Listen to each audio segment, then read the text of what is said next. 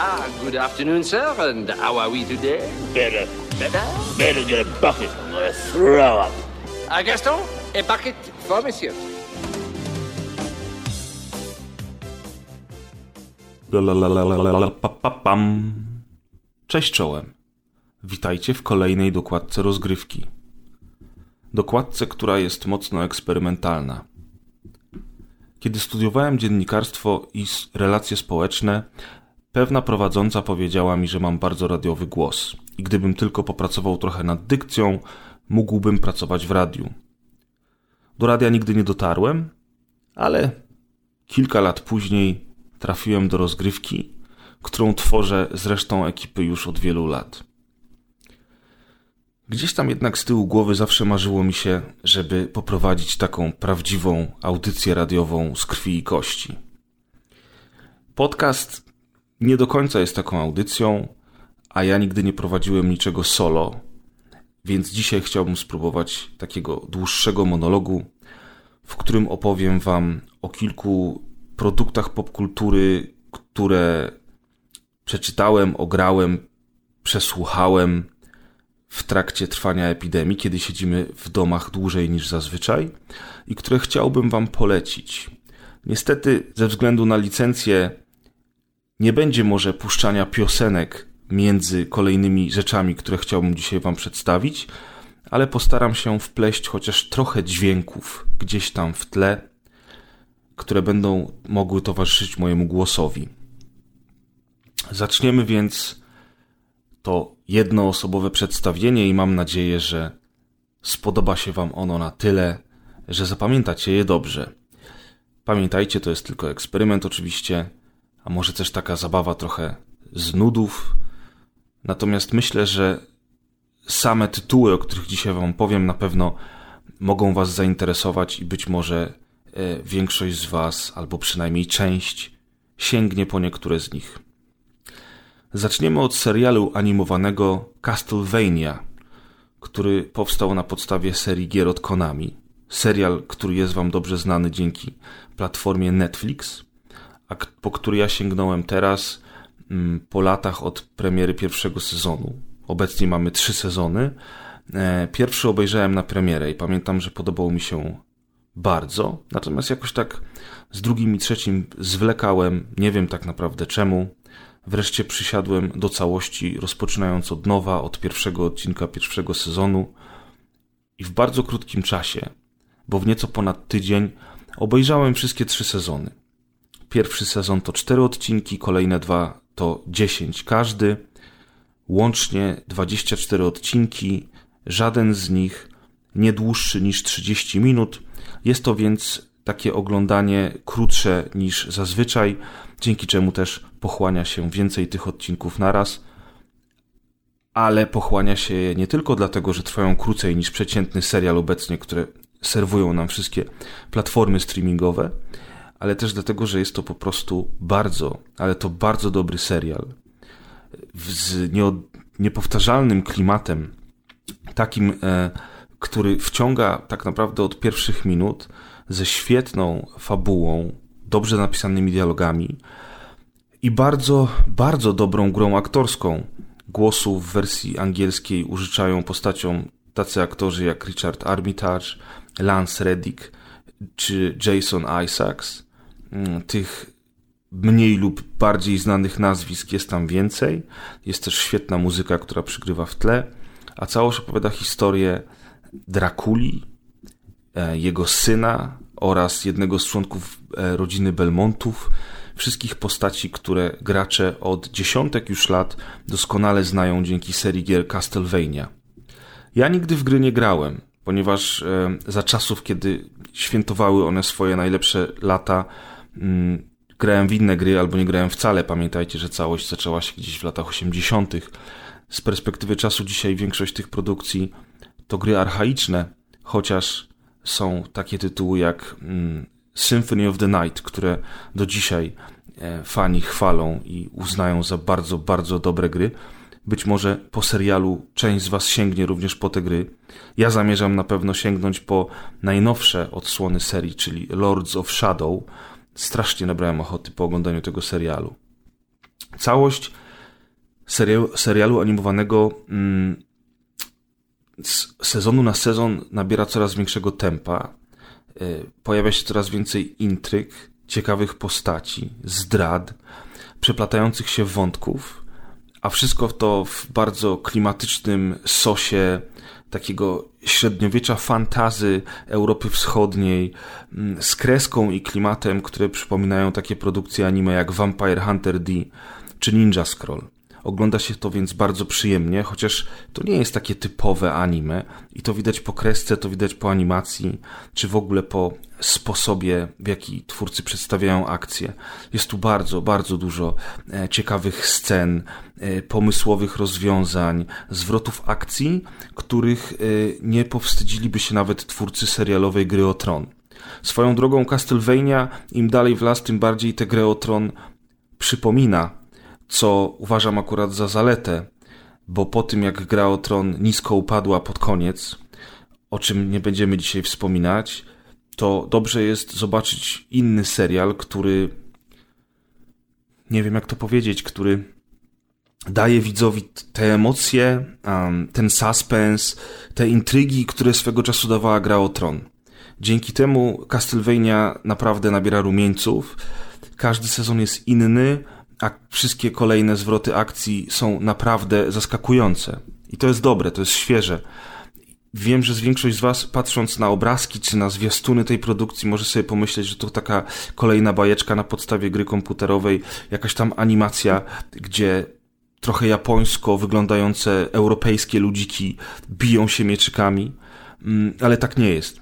Uwierzcie mi, tam jest bardzo dużo głębi w tym serialu, bardzo dużo ciekawej naprawdę historii, dużo świetnych dialogów, trochę niezłego poczucia humoru i również takie dywagacje na temat ludzkości, religii, filozofii, takie pomieszanie, poplątania naszej historii średniowiecznej Europy z różnymi demonami, magią i nie tylko. I to wszystko fantastycznie ze sobą współdziała. Współdziała to tak dobrze, że mimo tego, że wiem, że nie sięgnę po te starusieńkie gry, bo są one już dzisiaj zbyt archaiczne, to zapragnąłem poznać ich historię, poznać wydarzenia, które działy się w tych grach, zbliżyć y, historię postaci, które pojawiają się w serialu, żeby dowiedzieć się, które z tych postaci występowały w grach, które są wymyślone tylko i wyłącznie na potrzeby tego serialu. I tak jak już powiedziałem wcześniej, na pewno sięgnę też po obie części Lords of Shadow oraz grę Mirrors of Fate, która dzieje się pomiędzy nimi. I jeżeli macie trochę czasu, nie za dużo czasu, e, bo tak jak powiedziałem, te odcinki nie są zbyt długie i szukacie czegoś w klimatach gry o tron, albo właśnie w klimatach takich mroczniejszych anime, jeżeli lubicie wampiry e, i dobrze narysowane, zarysowane, przepraszam, postaci, narysowane to już kwestia gustu, mi się akurat ta kreska podoba, chociaż wiem, że można mieć pewne obiekcje do niej, to jeżeli szukacie czegoś takiego, to na pewno powinniście sięgnąć po Castlevania na Netflixie. Ja ją bardzo polecam e, i uważam, że jest to coś, co powinniście poznać.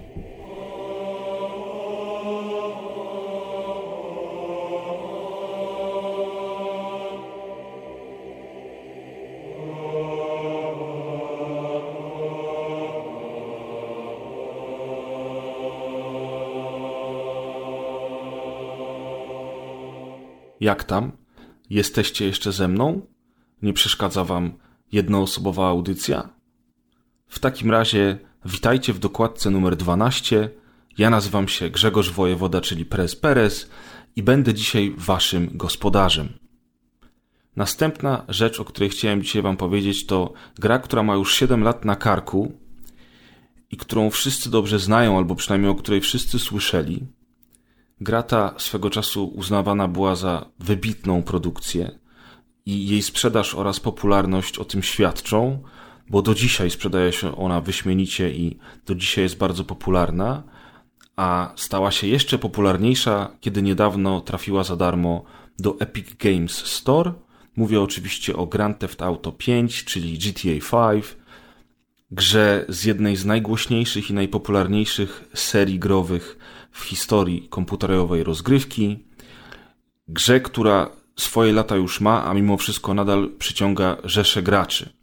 Jeżeli chodzi o kampanię, trzyosobowy podział na główne, głównych bohaterów, którzy w niej występują, wielo, wielowątkową historię, misje poboczne, reżyserię tych misji i cały ubaw, który niesie ze sobą otwarty świat e, GTA V w Los Santos, to nie będę się w to wszystko zagłębiał, dlatego że możecie o tym poczytać, posłuchać i e, powiem tylko, że naprawdę warto zagrać w tę kampanię.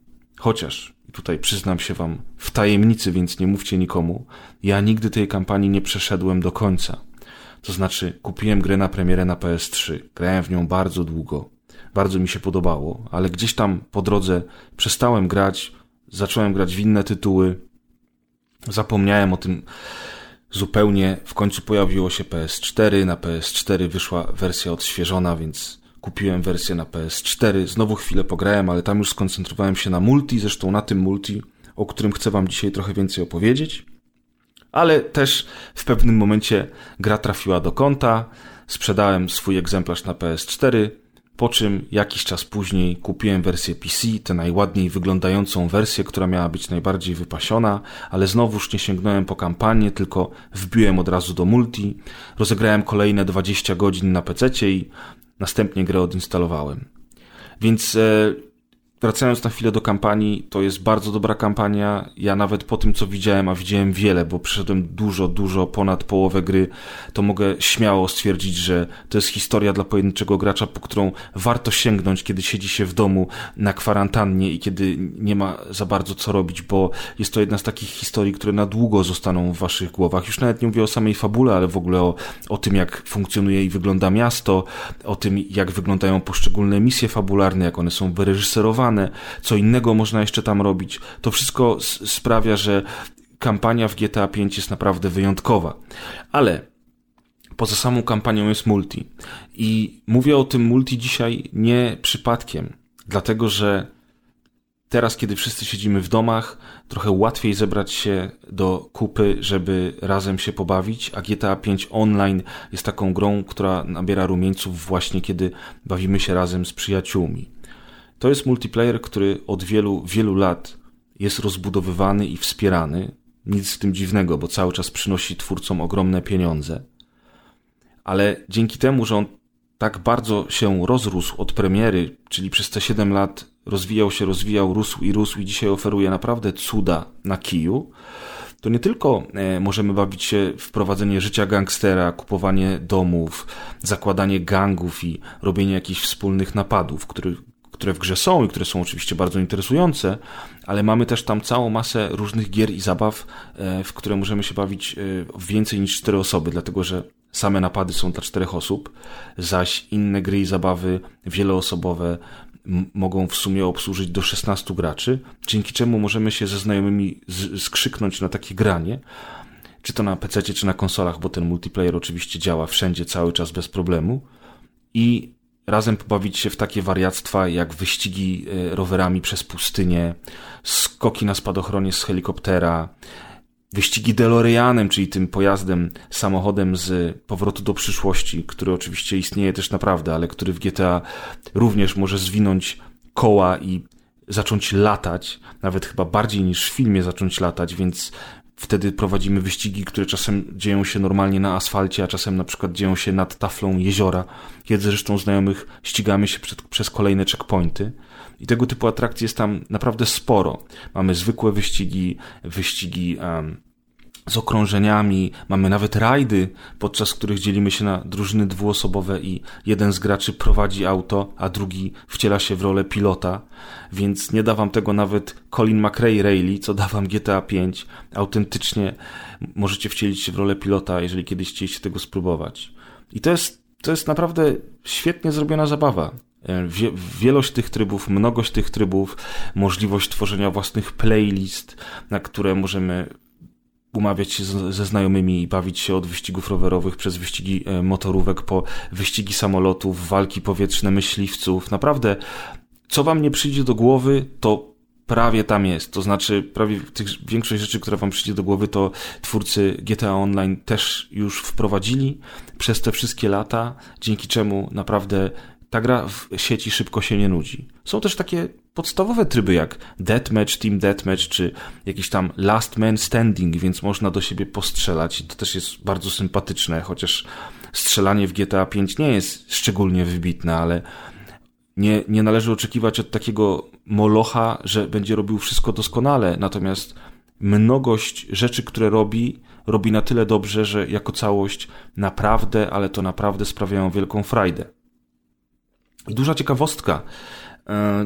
Ja zacząłem grać w GTA 5 online teraz, po tym jak pojawiło się w Epic Games Store, ze z moimi starszymi znajomymi, których znam oczywiście od, od wielu, wielu, wielu lat, ale którzy nie mają dzisiaj już tyle czasu, żeby grać w gry, albo nie mają ochoty, albo nie mają pomysłu na to, w jakie gry grać, w związku z czym rzadko kiedy mamy okazję, żeby się spiknąć na takie wspólne granie online.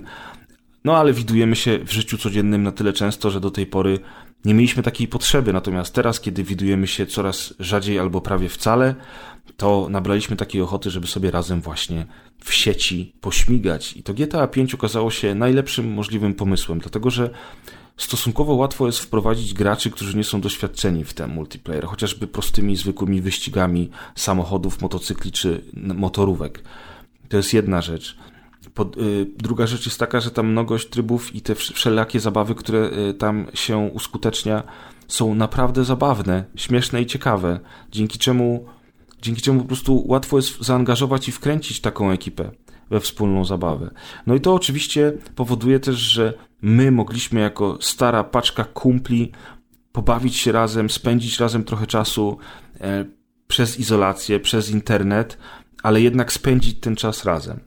I moim zdaniem GTA V jest jednym taki, z takich tytułów, które dzisiaj świetnie się sprawdzają właśnie jako, jako taki łącznik między ludźmi, e, żebyśmy wszyscy nie powariowali, żebyśmy mogli chociaż trochę czasu ze sobą spędzić. Są oczywiście inne gry, w które można grać. Gears 5 czy Modern Warfare to są takie tytuły multiplayery, w które staram się w miarę regularnie ostatnimi czasy grać.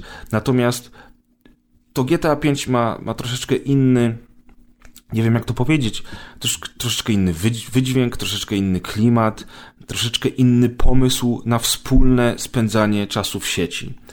I oczywiście możecie powiedzieć, że jest wiele MMO, które robią to samo, owszem, ale moim zdaniem te MMO jednak wymagają troszeczkę więcej skupienia i więcej czasu, żeby w nie wejść. Natomiast GTA 5 jest naprawdę przystępne i jeżeli macie ochotę namówić jakichś znajomych, którzy nie zawsze grają w gry, albo nie często grają w gry, albo już od wielu lat nie grali w gry, to spróbujcie ich właśnie namówić do tego GTA 5.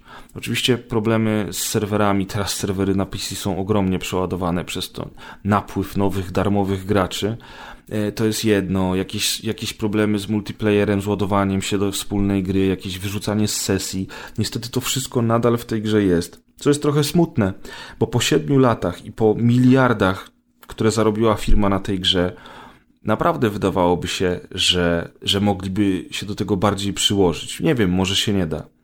Zaraz ktoś mi poprawi, że nie miliardach, tylko milionach. No, nie wiem tego, nie zerknąłem, przyznam się. Nie ma dzisiaj e, ze mną Kuldana, który sprawdziłby w statystykach zaraz gdzieś tam w internecie, jaka to dokładnie liczba była, ale to nie jest w tym wszystkim istotne. Ja wam GTA naprawdę bardzo polecam i puszczam fragment jednej z piosenek z radiostacji w tej grze i mam nadzieję, że nie zlikwidują nam za to rozgrywki.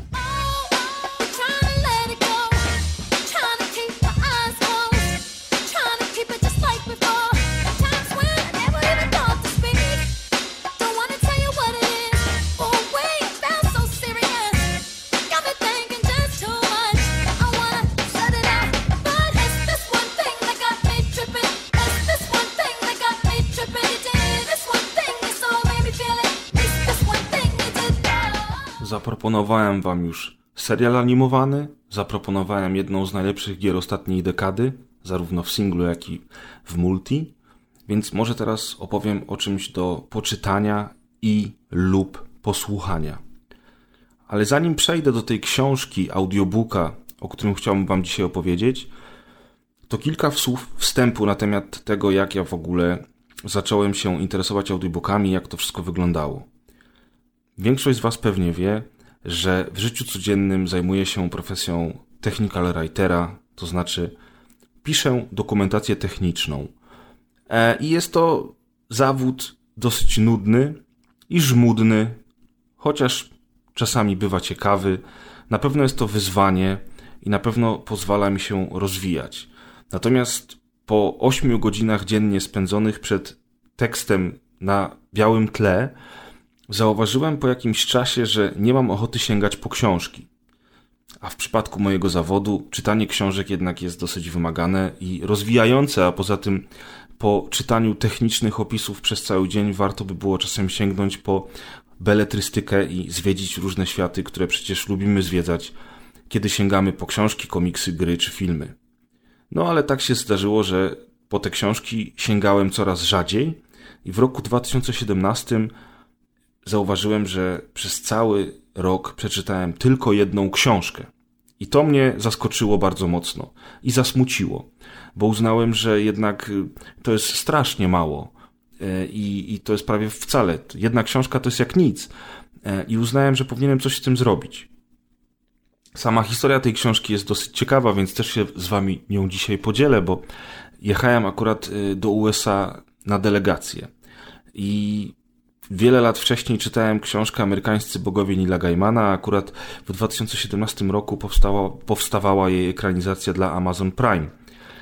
Postanowiłem więc, że skoro będę podróżował trochę przez Stany i będę spał w amerykańskim hotelu, to gdzie, jak nie tam, po raz drugi przeczytać książkę Amerykańscy Bogowie, której główny bohater spędza w podróży i w hotelach, i hostelach, i motelach mnóstwo czasu na kartach tej powieści.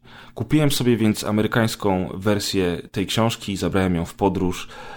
I bardzo dobrze wspominam te momenty z nią, kiedy wieczorami w hotelu, który był zresztą dosyć staromodny, taki klimatyczny, może ktoś by powiedział, że dosyć obskurny, ale miało to swój klimat, kiedy właśnie tam czytałem ponownie amerykańskich bogów Nila Gaimana.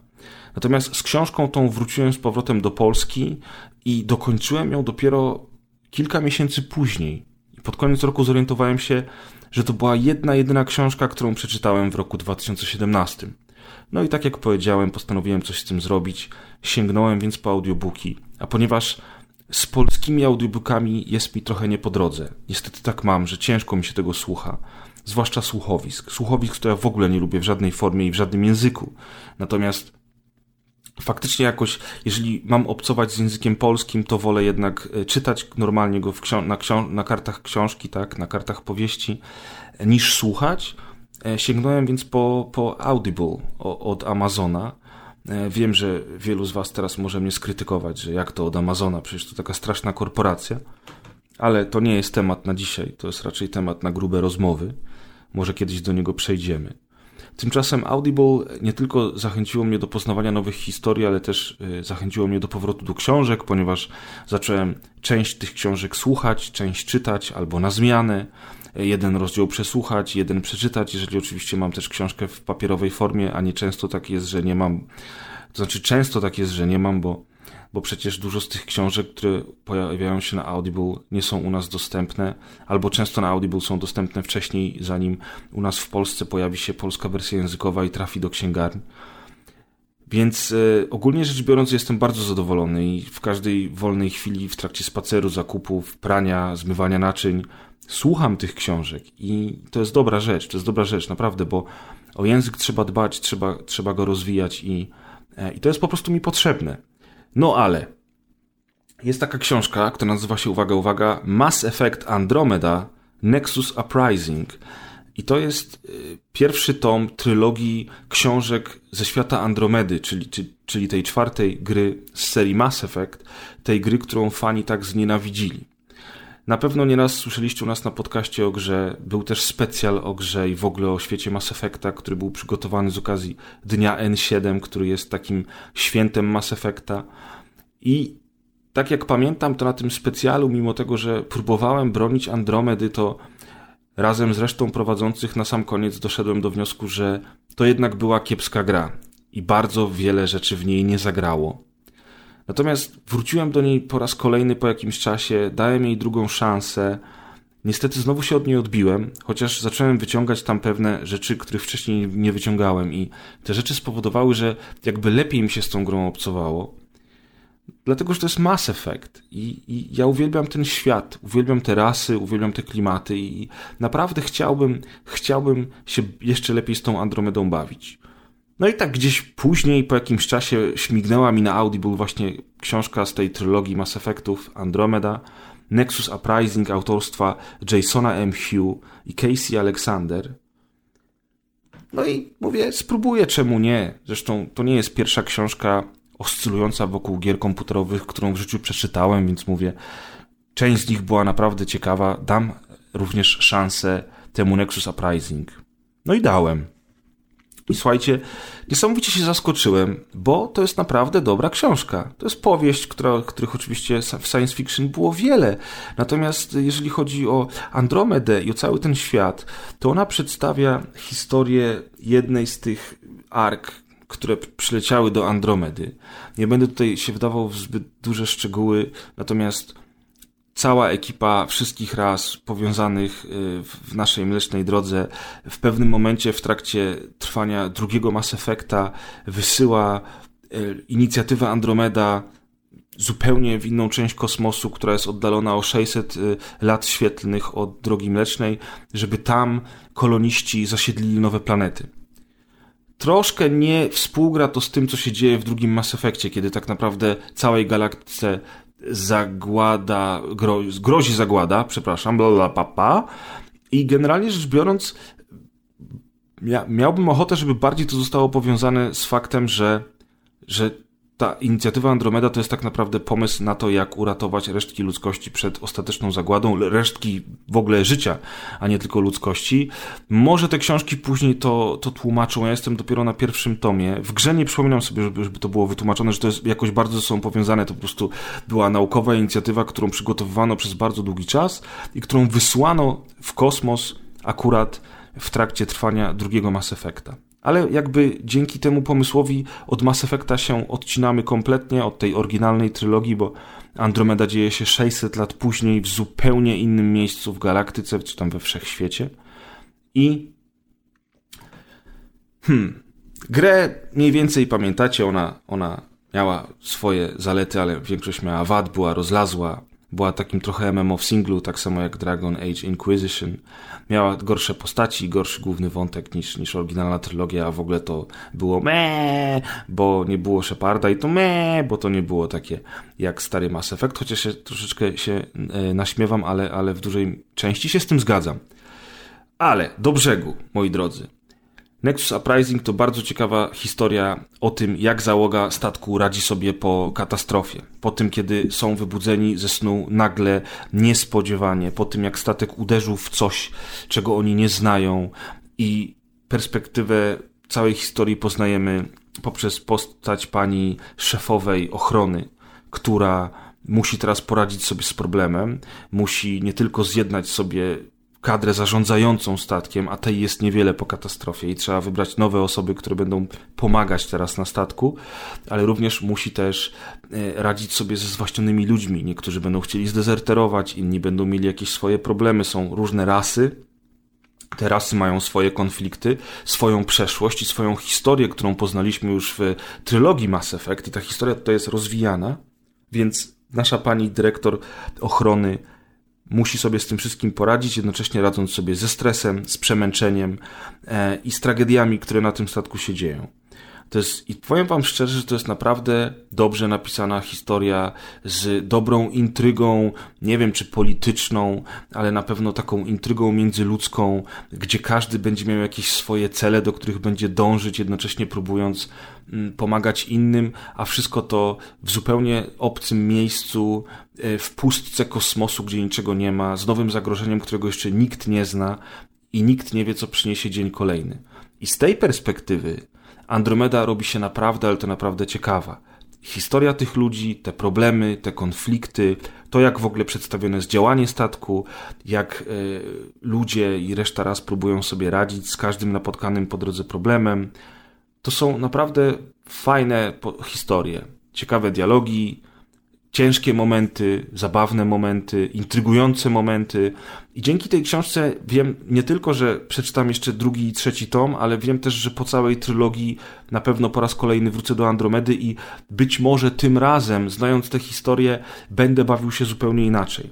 Więc, jeżeli lubicie science fiction i znacie serię Mass Effect, to na pewno sprawdźcie Nexus Uprising. Jeżeli serii Mass Effect nie znacie, to hmm, w sumie, jako osobna książka, ten tytuł broni się na tyle, że być może warto po niego sięgnąć. I być może po nim sięgniecie po gry. Better, better get a bucket. I'm gonna throw up. No dobrze, kochani. W dzisiejszych czasach epidemii dużo z nas sięga po filmy związane z tym tematem, po filmy epidemiologiczne. I na pewno, jeżeli zapytacie o takowe, to pierwszą propozycją będzie Contagion, czyli e, film Soderberga, który jest bardzo dobrym wyborem, e, bardzo dobrym filmem. I ostatnio jeszcze głośniejszym niż chyba był na premierę. Drugą propozycją będzie pewnie Epidemia Wolfganga Petersena, a więc klasyk z Morganem Freemanem i Dustinem Hoffmanem. Oba te filmy są oczywiście warte polecenia, natomiast ja chciałem sięgnąć po coś zupełnie innego i wybrałem film Carriers, który jest e, filmem z jeszcze dosyć młodym Chrisem Pine'em i z Piper Perabo. Filmem, który również traktuje o strasznej epidemii zabijającej ludzkość, ale nie jest takim typowym filmem epidemiologicznym, a raczej e, bardziej filmem drogi w klimatach post-apo. Pierwsze skojarzenia to będą na pewno takie skojarzenia z filmami zombie, z jakimś The Walking Dead e, i świtem żywych trupów, i nie są one przypadkowe. Sam film traktuje o grupie ocalałych, którzy próbują przeżyć, w związku z czym uciekają z dużego miasta, jadą nad morze, e, nad domek rodziców dwóch braci, którzy są głównymi e, bohaterami tego filmu. I jest tutaj dużo elementów, które dzisiaj wydają nam się dosyć znajome. Oczywiście mówimy tutaj o epidemii podkręconej na maksa, kiedy większość ludzi już nie żyje, kiedy świat jest pusty, a choroba jest tak straszna, że zabija bardzo, bardzo szybko. Natomiast cała reszta to jest taki typowy film post-apo z, ze strasznym zagrożeniem, właśnie cały czas gdzieś tam z tyłu głowy e, przywodzącym na myśl filmu o zombie. Jest to historia czterech osób, które zamknięte w jednym samochodzie podróżują do swojego celu, po drodze natrafiając na inne postaci e, i na problemy z tym związane. Film jest dosyć specyficzny, bo główny bohater, w którego wciela się tutaj Chris Pine, nie jest postacią, którą da się łatwo polubić, jeśli w ogóle da się ją polubić. Sama rola jest też ciekawa, no bo Chris Pine, który znany jest ze Star Treka czy e, z Wonder Woman, kojarzy nam się dzisiaj z nieco innymi rolami niż e, z tą, w którą się wciela właśnie tutaj. Film jest ciężki, mało przyjemny, jest tutaj dużo drastycznych scen, scen, które potrafią chwycić za gardło. E, wszyscy bohaterowie tego filmu mają swoje motywacje, starają się kierować zasadami, które sami stworzyli, ponieważ e, wymyślili sobie, że, że w ten sposób będą w stanie przeżyć w tych nowych realiach i ma to sens. Tak samo jak sens ma zachowanie wielu różnych postaci, które pojawiają się w trakcie tej, nazwijmy to, przygody, chociaż takiej przygody nikomu nie życzę. Jest to może sztampowe kino, może ma bardzo dużo takich charakterystycznych scen, rozwiązań czy problemów, które widzieliśmy już nie raz, ale z drugiej strony jest o tyle ciekawe, że właśnie zamiast o zombie czy atakujących kosmitach jest to film o niewidzialnej, zabijającej chorobie, która e, wpływa na wszystko i wszystkich dookoła. I dzięki temu warto moim zdaniem się z nim zapoznać. Dzięki temu faktycznie jest nieco inny, Chociaż tak naprawdę to taki sam jak bardzo wiele innych filmów post-apo, które już na pewno widzieliście. Jest to też film starszy, ja zawsze chciałem go obejrzeć, nie miałem e, wcześniej okazji ani chęci, bo zawsze coś lepszego się znalazło. No, bo to nie jest jakiś super wybitny film, to na pewno nie. Ale moim zdaniem powinniście e, go obejrzeć, bo po prostu jest ciekawy, jest nieco inny, fajnie zobaczyć Chrisa Pina w takiej roli. E, I generalnie rzecz biorąc, dają też trochę do myślenia. A może nawet nie trochę. Oczywiście ta sytuacja do tej pory wydawała nam się taka e, odrealniona, e, bardzo fantastyczna. W tej chwili już nieco mniej i może dlatego właśnie warto po ten film sięgnąć, kiedy zobaczycie już Contagion i Epidemię. Także Carriers nosiciele chyba w polskiej wersji językowej, a może jakoś inaczej to się nazywa, Zabójczy wirus. Polski tytuł to jest Zabójczy wirus, film z 2009 roku. Nie jest to kino wybitne, ale na pewno, jeżeli macie niewiele czasu i chcecie jakoś tam spędzić wieczór, a interesuje Was ta tematyka, to powinniście po niego sięgnąć. A Gaston, a bucket for monsieur. A jak już jesteśmy przy tematach epidemiologicznych, to chciałem Wam polecić również pewną grę, którą na pewno dobrze znacie, albo przynajmniej znacie ją ze słyszenia. Grę, która ma już dwie części, wiele dodatków i która traktuje właśnie o wirusie, który został rozprzestrzeniony wśród ludzi na banknotach dolarowych w Stanach Zjednoczonych. Pierwsza jej część działa się w Nowym Jorku, druga dzieje się w Waszyngtonie, a najnowszy dodatek przenosi nas z powrotem do Nowego Jorku. Mowa oczywiście o The Division, w tym wypadku The Division 2, czyli grze z gatunku shoot and loot, w której niczym to w Diablo albo Borderlands zbieramy coraz większy i lepszy ekwipunek po to, żeby pokonywać coraz silniejszych wrogów, a ci z kolei dają nam coraz lepszy ekwipunek i tak w kółko do usranej śmierci. Natomiast czemu o tym wspominam? Dlatego, że jeżeli siedzicie w domach i macie ochotę w coś pograć ze swoimi przyjaciółmi, a nie macie dużej ekipy do grania, tak jak w przypadku GTA V, w którym najlepiej jest grać więcej niż 4 y, osoby, tak w The Division 2 możecie spokojnie zebrać się w 2, 3 lub 4 osoby, żeby pobawić się razem na ulicach Waszyngtonu lub też Nowego Jorku w najnowszym dodatku. Dodatek ten się nazywa Warlords of New York, o ile dobrze pamiętam.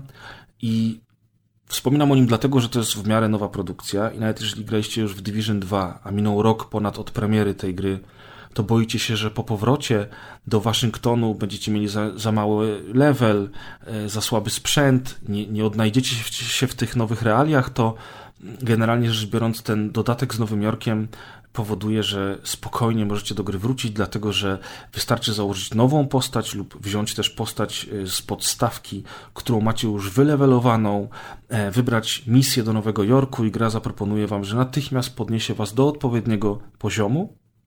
I od tego poziomu spokojnie będziecie mogli zacząć tę przygodę, która nie jest jakoś specjalnie przesadnie długa i którą w kilka dłuższych wieczorów możecie przejść razem ze znajomymi albo nawet w pojedynkę. Generalnie rzecz biorąc, to nawet jeżeli nie graliście do tej pory w Division, a uda Wam się kupić od razu podstawkę razem z dodatkiem NYC, warto sprawdzić ten dodatek od razu, dlatego że, tak jak mówiłem, jest to dosyć prosta historia, krótka historia e, i możecie ją przejść w parę wieczorów.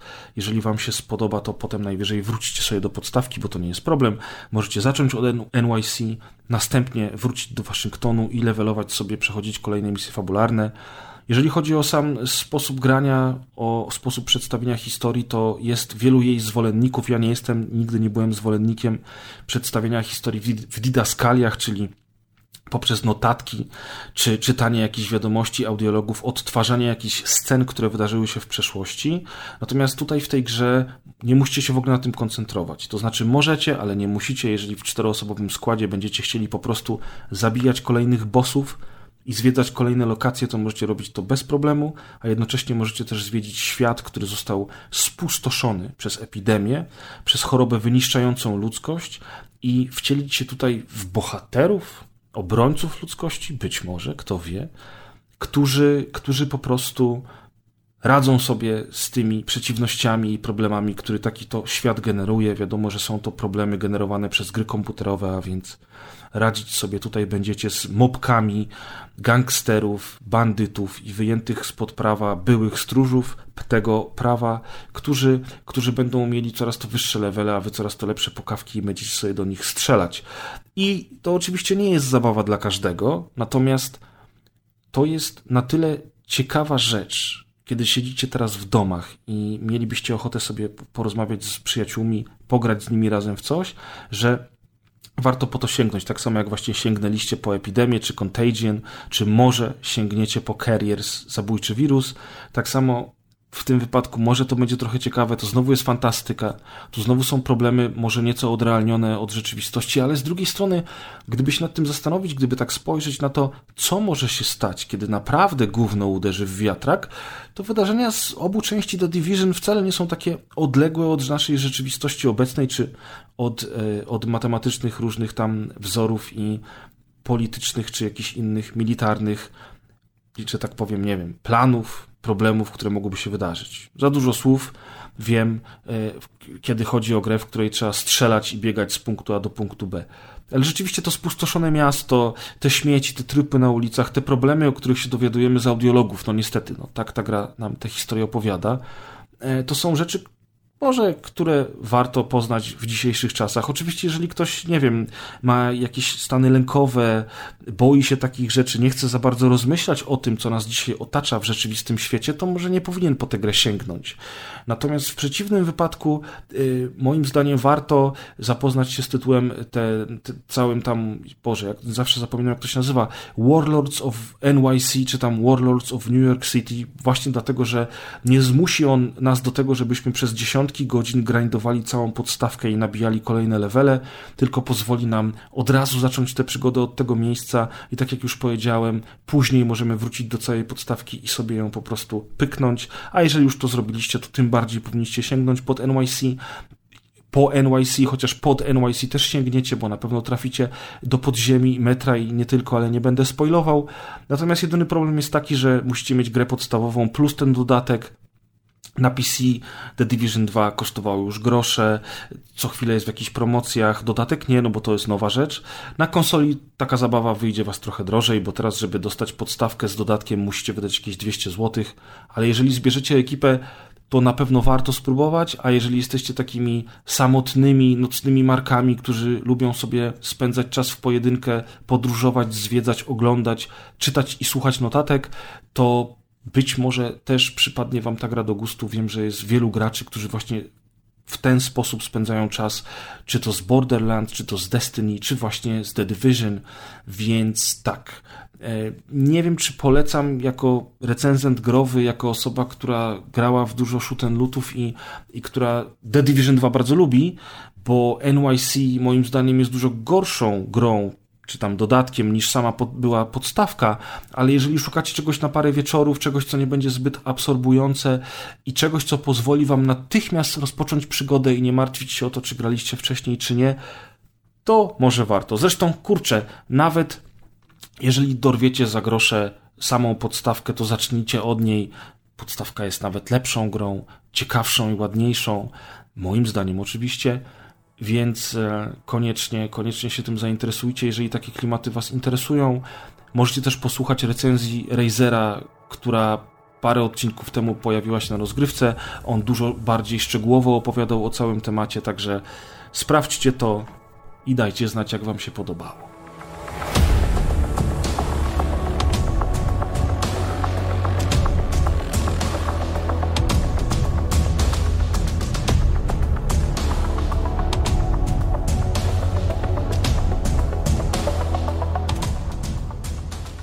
Na koniec, trochę monotematycznie, mam dla Was kolejną opowieść o pladze, która dziesiątkuje ludzkość, a jednocześnie opowieść postapokaliptyczną i horror w jednym, mówiącą o wampirach.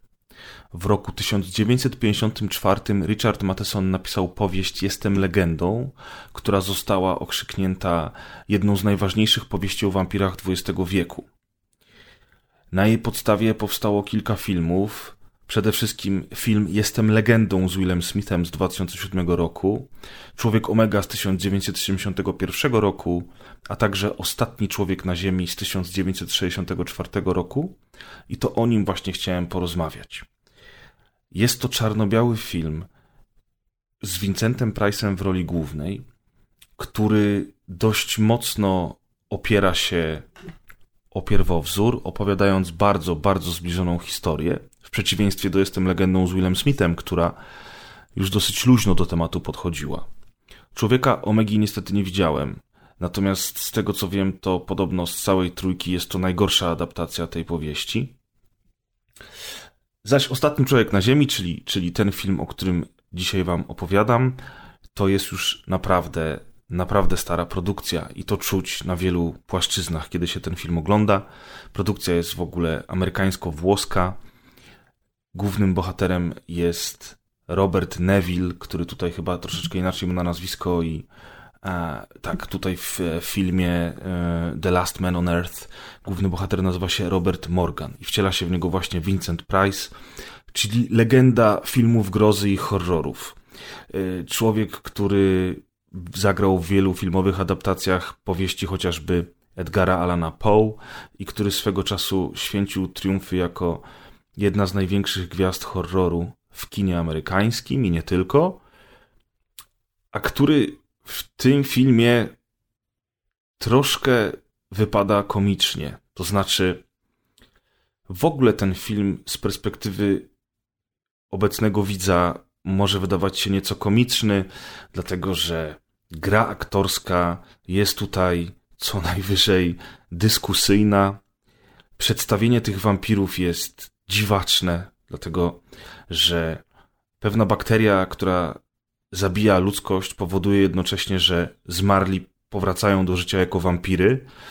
I te wampiry w filmie The Last Man on Earth są dziwne. To znaczy, ni to zombie, ni to wampiry, takie zombie z resztką świadomości i resztką inteligencji, które wyglądają fatalnie. Już jak na dzisiejsze czasy to naprawdę um, charakteryzacja jest mocno średnia, poruszają się beznadziejnie. Choreografia i pomysł na to, żeby one się zachowywały tak, a nie inaczej, jest co najmniej dziwna, chociaż ma to jakieś podłoże fabularne, nawet dość głębokie, ale mimo wszystko dziwnie się to ogląda w 2020 roku. Chociaż jeżeli znacie powieść albo widzieliście inne adaptacje filmowe, Jestem legendą z Willem Smithem, widzieliście na pewno, to być może warto zobaczyć, jak to kiedyś się tego typu filmy robiło. Być może warto porównać te filmy ze sobą, a na pewno warto przeczytać powieść Jestem legendą Richarda Mathesona, bo to jest świetny kawałek lektury z bardzo, bardzo dobrym pomysłem i dobrym twistem. E, Ile The Last Man on Earth z Vincentem Price'em dość ściśle tę historię przedstawia, chociaż e, są tutaj zmiany, zwłaszcza w finale filmu, zmiany w stosunku do oryginału. Więc nawet i dobrze, bo, bo, bo troszeczkę inaczej tutaj się rzeczy mają i dzięki temu, nawet jeżeli przeczytaliście już powieść, to możecie zostać zaskoczeni pod koniec e, i to jest spoko. Jest też ten Omega Man, którego ja nie widziałem, to też jest adaptacja na podstawie tej samej powieści. Mam nadzieję, że kiedyś y, dam radę go obejrzeć gdzieś na jakimś y, legalnym źródle i wtedy będę mógł też wam o nim opowiedzieć. Jestem legendą, oczywiście koniecznie musicie poznać. Jeżeli jeszcze nie czytaliście y, tej książki, to naprawdę się nią zainteresujcie. Ona nie jest długa i mimo tego, że ma już ponad pół wieku na karku, to nadal świetnie się ją czyta. A jeżeli chodzi o właśnie te legalne źródła, o których wspomniałem, no to jest trochę tak, że z tymi starymi filmami to różnie bywa. I nie zawsze można je dostać w jakiejkolwiek formie. Ja już nawet nie mówię o słabej jakości, ale w ogóle jakiejkolwiek formie. No niestety. Mm, cyfrowo tym bardziej jest ciężko takie filmy dostać. Natomiast The Last Man on Earth udało mi się obejrzeć na platformie, która nazywa się Mubi. Strona internetowa mubi.com jest co prawda tylko po angielsku, nie widziałem, żeby te filmy miały polskie napisy. Natomiast jest to o tyle ciekawa platforma, że oferuje ona filmy z całego świata i to kino niezależne i filmy dokumentalne e, i takie różne produkcje, których na co dzień nie możemy oglądać, no bo nie lecą one u nas w kinach czy, czy w telewizji i niełatwo się jest o nich dowiedzieć, a Mubi takie filmy właśnie prezentuje. Co ciekawe, w ramach abonamentu prezentuje około 30 filmów miesięcznie, które przez jakiś tam okres są do oglądania za darmo a jednocześnie działa jako platforma po prostu, która filmy wypożycza. Jeżeli wejdziemy w całą bibliotekę tych filmów, to możemy sobie różne, różniste filmy po prostu wypożyczyć za jakieś tam pieniążki. Mubi oferuje na szczęście okres próbny miesięczny i po tym miesiącu, jeżeli przed pierwszym rozliczeniem będziecie chcieli anulować e, subskrypcję, czyli taka typowa cebula, po anulowaniu, po, po pierwszym darmowym okresie. Ja się przyznam, że oczywiście też chciałem to zrobić, tak się w ogóle dowiedziałem o tej funkcji, że po pierwszym miesiącu, jeżeli będziecie chcieli anulować to przed upływem tego miesiąca, to platforma zasugeruje wam, że możecie jeszcze drugi miesiąc za darmo z niej korzystać może się do niej przekonacie i u mnie tak się złożyło, że faktycznie się do niej przekonałem i dzięki temu, że mam teraz drugi miesiąc za darmo, to nadal z niej korzystam i prawdopodobnie wykupię kolejny miesiąc lub dwa, dlatego że tu jest bardzo dużo rzeczy, których absolutnie nigdzie indziej nie ma. Jakieś stare, super stare filmy braci Marx, jak chociażby Animal Crackers z 1930 roku, mm, filmy zagraniczne, europejskie kino, kino indyjskie i tak dalej, współczesne i starsze, dużo czarno-białych rzeczy, dużo dokumentów nowych i tak dalej. No, mógłbym tutaj wam wymieniać teraz, czytać te filmy, ale mm, pewnie nic wam to nie powie, a może jak zajrzycie na stronę Mubi.com i po prostu przejrzycie, przejrzycie ten katalog, to być może mm, się skusicie po prostu. No, tym bardziej, że to jest za darmo, większość tych filmów jest w HD, jakość jest naprawdę dobra, natomiast faktycznie nie widzę tutaj, żeby były jakiekolwiek polskie napisy czy lektor, więc to może być dla niektórych przeszkodą. Sprawdzę tylko, że faktycznie, tak żeby tylko potwierdzić to, co mówię, to zazwyczaj angielskie, francuskie, niemieckie, włoskie, portugalskie, hiszpańskie napisy, owszem, z polskimi już tak dobrze nie jest. No, i to było, to było moje monologowe opowiadanie w dzisiejszym odcinku na temat różnych to produkcji popkultury, które polecam na czas epidemii. Epidemia troszeczkę się luzuje w tej chwili. Więcej wychodzimy z domu i mam nadzieję, że tak już zostanie. Życzę Wam wszystkim dużo zdrowia e, i uważajcie tam na siebie, a jednocześnie mam nadzieję, że te moje propozycje filmowo, książkowo, growe się Wam przydadzą i zerkniecie na to, o czym dzisiaj opowiadałem. Przepraszam, że nie była to taka radiowa audycja, jakbym chciał i jak Wy byście może też chcieli. Niestety nie mamy na to warunków ani możliwości. Mam nadzieję, że moje monologi Was zbytnio nie wymęczyły i może kiedyś jeszcze uda się podobne nagranie stworzyć. Natomiast do kolejnej dokładki zapraszam Was już oczywiście z resztą moich wspaniałych współprowadzących. Ja tylko jeszcze Wam powiem na sam koniec taką ciekawostkę, której na pewno się domyślacie. Taką, taki rąbek tajemnicy Wam uchylę, że Oczywiście dzisiejsza dokładka powstawała w różnych fragmentach, więc to nie było wszystko nagrywane za jednym zamachem. Opowiadałem o danej rzeczy po graniu, po oglądaniu, po czytaniu. Haha, w ogóle wow, co za niespodzianka, prawda? Nikt się tego nie spodziewał. Natomiast oczywiście to nie znaczy, że normalna rozgrywka i normalne dokładki e, są też tak nagrywane. Wszystkie inne nasze audycje, włącznie ze specjalami, nagrywane są na żywo, za jednym zamachem, bez żadnych cięć i prawie zawsze bez cenzury. Więc polecam całą rozgrywkę, wszystkie nasze podcasty. Dziękuję Wam za to, że spędziliście dzisiaj ze mną ten czas i do usłyszenia następnym razem.